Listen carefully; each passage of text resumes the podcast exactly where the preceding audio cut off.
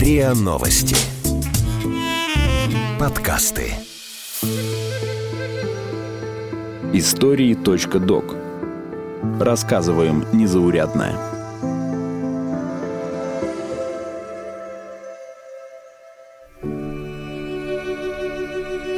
К Антарктиде спустя 200 лет. Что об Антарктике узнала новая экспедиция.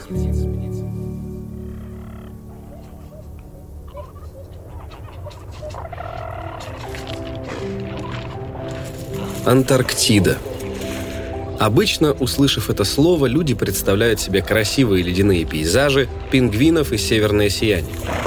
Ну, так оно приблизительно и есть. Однако любоваться всей этой красотой будут мешать снежные бури, сильный ветер, сравнимый по скорости с ураганом Катрин, и температура ниже минус 50-60 градусов Цельсия. А иногда и все минус 80. Чтобы сделать эффектное фото для своего инстаграма, у вас будет примерно 10 минут. Больше на открытом воздухе находиться нельзя, иначе легкие обмораживаются, а воспаление легких в Антарктиде, как правило, не лечится. Несмотря на опасности, Южный континент манит людей не одно столетие. Зачем туда стремятся? За открытиями. Антарктида – уникальное место. Чего только не находили здесь ученые – Например, метеорит, который упал 13 тысяч лет назад. Его нашли в 1996 году. Оказалось, что камень величиной с картошку прилетел с Марса, и в нем нашлись древние марсианские микробы, уже превратившиеся в окаменелости. Кстати, об окаменелостях. В Антарктиде нашли останки динозавра. Еще здесь находится самое сухое место на Земле – долина Макмерда, где практически нет ни снега, ни льда. В некоторых частях этой долины осадки не выпадали 2 миллиона лет, а природные условия схожи с условиями на Марсе, поэтому там проводят испытания космических аппаратов для Красной планеты. В этих же долинах находится кровавый водопад. Температура воды в нем 10 градусов Цельсия. Она не замерзает, потому что соли в ней содержится в 4 раза больше, чем в воде океана.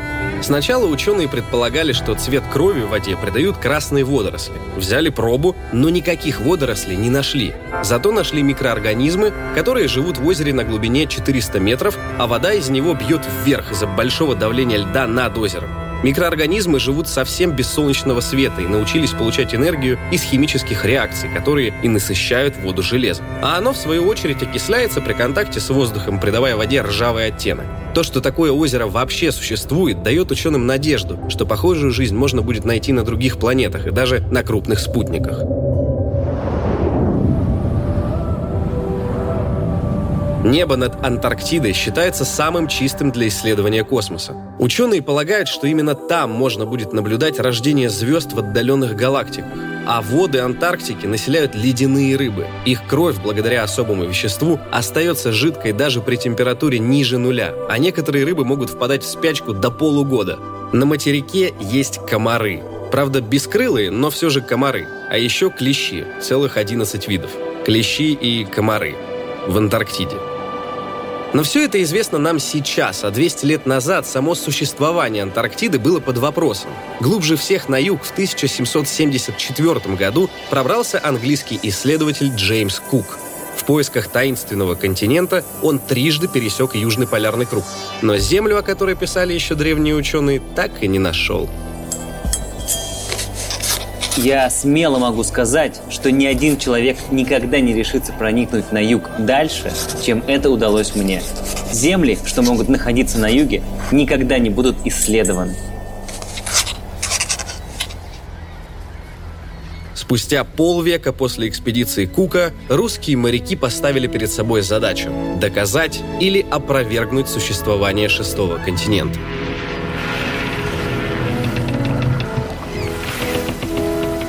В июле 1819 года из Кронштадта отправилась первая русская антарктическая экспедиция. В ее состав вошли два парусных военных корабля «Восток» и «Мирный». Первым командовал Фадей Беллинсгаузен, вторым Михаил Лазарев.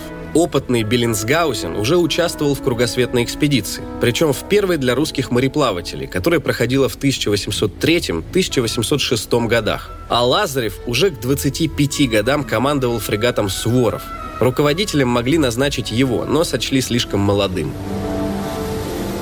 Плавание было тяжелым. Непрекращающийся снег, страшный холод и экстремальные условия жизни изматывали моряков. Наконец, 28 января 1820 года, спустя 208 дней со старта экспедиции, Восток и Мирный подошли совсем близко к берегу Антарктиды. Видимость была настолько плохой, что мореплаватели даже не сразу поняли, что перед ними тот самый легендарный Южный материк. Но именно этот момент и считают официальным открытием Антарктиды. Участники экспедиции провели в плавании 751 день, а изучая Антарктику, прошли более 92 тысяч километров. Этого расстояния хватит, чтобы 7 раз обогнуть Землю. Экспедиция Беллинсгаузена и Лазарева не только открыла огромный материк и множество островов, но и провела первый эксперимент по определению Южного магнитного полюса. Благодаря их работе ученые смогли составить первое представление об Антарктиде.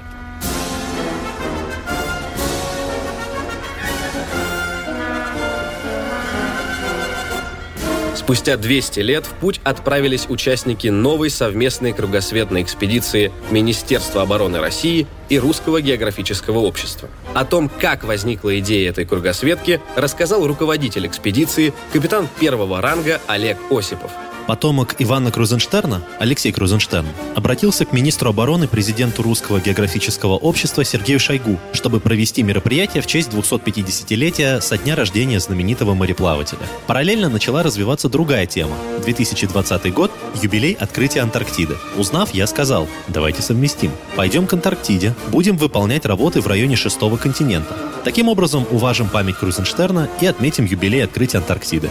Я нарисовал и просчитал маршрут. План был утвержден министром обороны. Экспедиция стартовала 3 декабря 2019 года из Кронштадта на борту океанографического исследовательского судна «Адмирал Владимирский». Одной из задач было уточнить координаты береговой черты Антарктиды и рельеф дна в районе моря Беллинсгаусена, а также частично повторить легендарный путь первооткрывателей.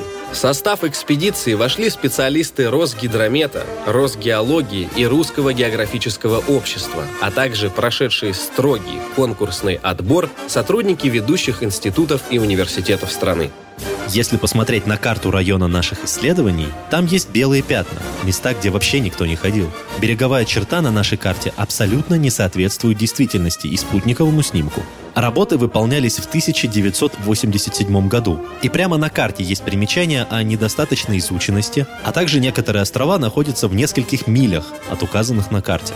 Дальше мы будем уточнять положение Южного магнитного полюса. В прошлый раз это делали почти 40 лет назад, в 1982 году. Корабли «Адмирал Владимирский» и «Фаде Беллинсгаузен». Кругосветная экспедиция имеет огромное научное значение. Результаты исследований в антарктических морях ожидают научные организации по всему миру.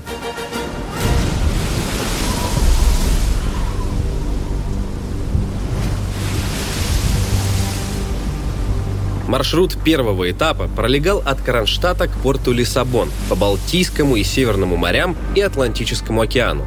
Все 9 суток экспедицию преследовал шторм. Но это не помешало команде провести все запланированные исследования, сделать промер глубин и наблюдать за развитием опасных погодных явлений. Данные наблюдений повысят точность метеорологических прогнозов, это позволит вовремя менять движение морских судов и полеты авиации. А знание рельефа дна поможет точнее спрогнозировать цунами, вызванные подводными землетрясениями. Еще одна причина изучения рельефа – это изменение климата. Лед отступает, и все страны спешат изучить дно океана в поисках ценных ресурсов. Следующий переход был от Лиссабона до Рио-де-Жанейро и занял 27 суток. Адмирал Владимирский прошел 14 тысяч километров. Погодные условия ухудшались и стали еще суровее. Команда выполняла маршрутные, гравиметрические и магнитные съемки. Обычно они используются для создания геологических карт и для поисков месторождений нефти и газа. Измеряя гравитационное поле, можно определить плотность Земли и так найти ценные ресурсы. А магнитометрическая разведка больше подходит для поиска горных пород и руд. Они намагничиваются и создают магнитные аномалии. Через 11 дней 27 января адмирал Владимирский достиг Антарктиды. Судно встало на якорь в заливе Максвелла, вблизи самой северной российской антарктической станции Беллинсгаузен. Она находится на острове Кинг-Джордж, он же Ватерло. Англичане назвали этот остров в честь короля Великобритании и Ирландии Георга III. А экспедиция Беллинсгаузена и Лазарева дала острову имя Ватерло, в честь битвы 1815 года. Всего в Антарктиде работает около 90 станций, 7 из них российские. 1 декабря 1959 года был подписан договор об Антарктике, согласно которому ее территории не принадлежат ни одному из государств, свободны от оружия, ядерных элементов и добычи ресурсов. Действующий сейчас запрет на коммерческую добычу ресурсов истекает через 30 лет. Но по факту, если какая-нибудь держава выйдет из договора, то нет никакой реальной возможности заставить ее исполнять условия соглашения. Существует консультативный договор по Антарктиде. В нем четко прописано, что континент не принадлежит ни одному государству. Он для исследований. В Антарктиде можно основывать только научные станции. Это ледник, и там могут сохраняться нетронутые слои организма, которые жили миллиарды лет назад. Я думаю, что мы еще не вышли на этап, когда можно поменять эту идеологию. Антарктида еще не настолько исследована, она таит еще столько загадок и столько открытий. Следующие 45 суток экспедиция посвятила исследованиям в море Беллинсгаузена. Команде удалось максимально подробно изучить рельеф дна, создать его трехмерную модель и уточнить координаты побережья Антарктиды. Антарктика, все, что южнее 60-й параллели, очень сурова. В течение всего времени работы у нас было только 9 солнечных дней. В остальное время серое, низко висящее небо, постоянный снег и туман. Когда видимость составляет 300-500 метров, ты просто ничего не видишь. Рядом с берегами исследователи нашли продольные борозды на дне моря. Они считают, что их оставили сползающие айсберги и ледники – Единого мнения, почему это происходит, у ученых нет. Кто-то считает, что виной всему глобальное потепление и таяние ледников. Кто-то говорит, что это результат сейсмической активности. Другие ссылаются на то, что айсберги в принципе периодически откалываются, примерно каждые 60-70 лет. Например, по форме и направлению этих борозд можно провести климатическую реконструкцию и воссоздать контур ледника в прошлом. Исследования экспедиции позволят переиздать российскую навигационную карту моря Беллинсгаузена, в которую изменения не вносились с 1998 года. До этого было недостаточно сведений о горах и ложбинах, чтобы можно было подробно описать всю структуру рельефа дна. Особенно интересны впадины, напоминающие подводные русла рек. Они четко ограничены в берегах и довольно протяженные. Это не просто какая-то выемка в рельефе дна, а целое русло. За время исследований у побережья Антарктиды экспедиция прошла более 17 тысяч километров. Завершив работы, адмирал Владимирский взял курс на столицу Уругвая – Монтевидео, откуда ему предстояло отправиться исследовать магнитный полюс Земли – 5 марта экспедиция достигла Монтевидео, пополнила запасы, сыграла товарищеский матч по футболу с командой ВМФ Уругвая и отправилась дальше. Предстояло определить реальные координаты острова Петра I. Это необитаемый остров в антарктической части Тихого океана – он окружен льдами и отдален от побережья Антарктиды на 400 километров. Определение реальных координат острова Петра I было одной из основных задач экспедиции. Сделать это со спутника не получалось из-за постоянной облачности над островом, в примечаниях к навигационным морским картам сказано, что фактическое местоположение острова Петра I южнее, чем указано. И это действительно так. Остров Петра I был открыт еще Лазаревым и Беллинсгаузеном, но им в 1821 году высадиться на него не удалось. Причина ошибок, как я уже сказал, в несовершенных навигационных приборах. Тогда многое определяли на глаз. Помимо этого, очертания побережья изменяются под влиянием времени и за счет сползания ледников. Мы дважды обошли вокруг острова, определили координаты всех приметных пунктов побережья и нарисовали его форму. К сожалению, погода была плохая. Ветер достигал 20 метров в секунду, были снежные заряды, поэтому нам не удалось проверить высоту острова. Вершина находилась в облаках. Интересно, что в календаре экипажа адмирала Владимирского не было одного дня, 2 апреля. Существует линия перемены дат, которая проходит по 180-му меридиану. По одну сторону – сегодня, по другую – уже вчера. Если бы судно двигалось с запада на восток, то при пересечении линии дат мы бы снова попали в тот же день. Было бы два дня одной даты. Но поскольку наш путь лежал с востока на запад, то один день мы потеряли.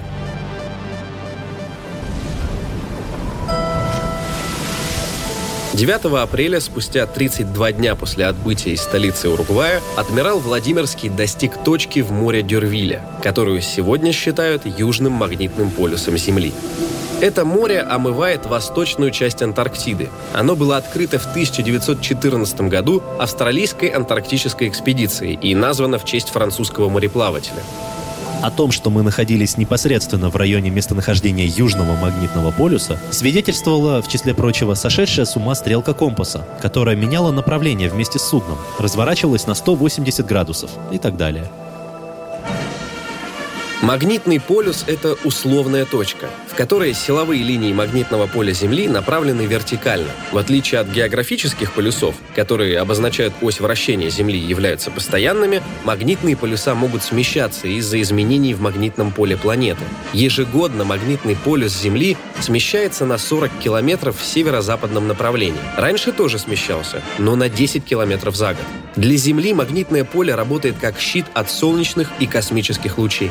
Одни из первых измерений проводил еще Беллинсгаузен, но магнитное поле – одно из самых подвижных естественных полей нашей планеты. Оно постоянно меняется.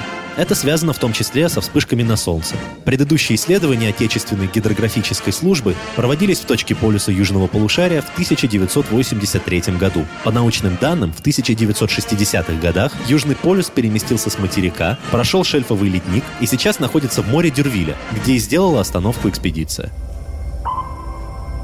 Сегодня в морской навигации для определения местоположения используется спутниковая сеть. Но каждый мореплаватель может попасть в ситуацию, где будет лишен электричества на судне, яхте или шлюпке, а магнитный полюс будет работать всегда.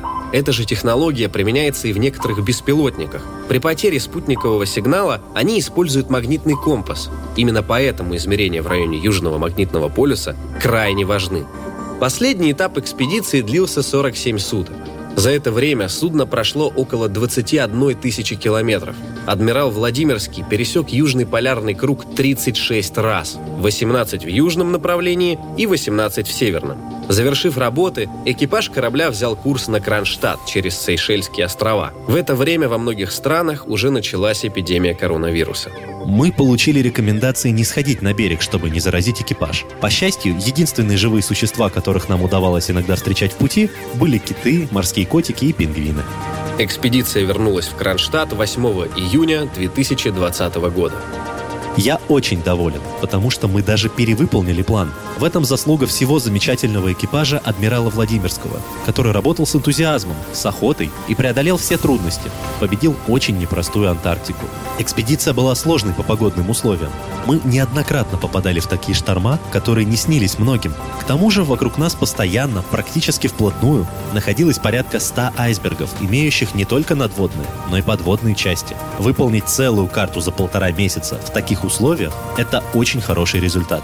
Тем более поражает, что 200 лет назад экспедиция Беллинсгаузена и Лазарева шла на парусных судах. Они обогревались дровами. И еще успевали проводить исследования в таких условиях. Просто фантастические люди.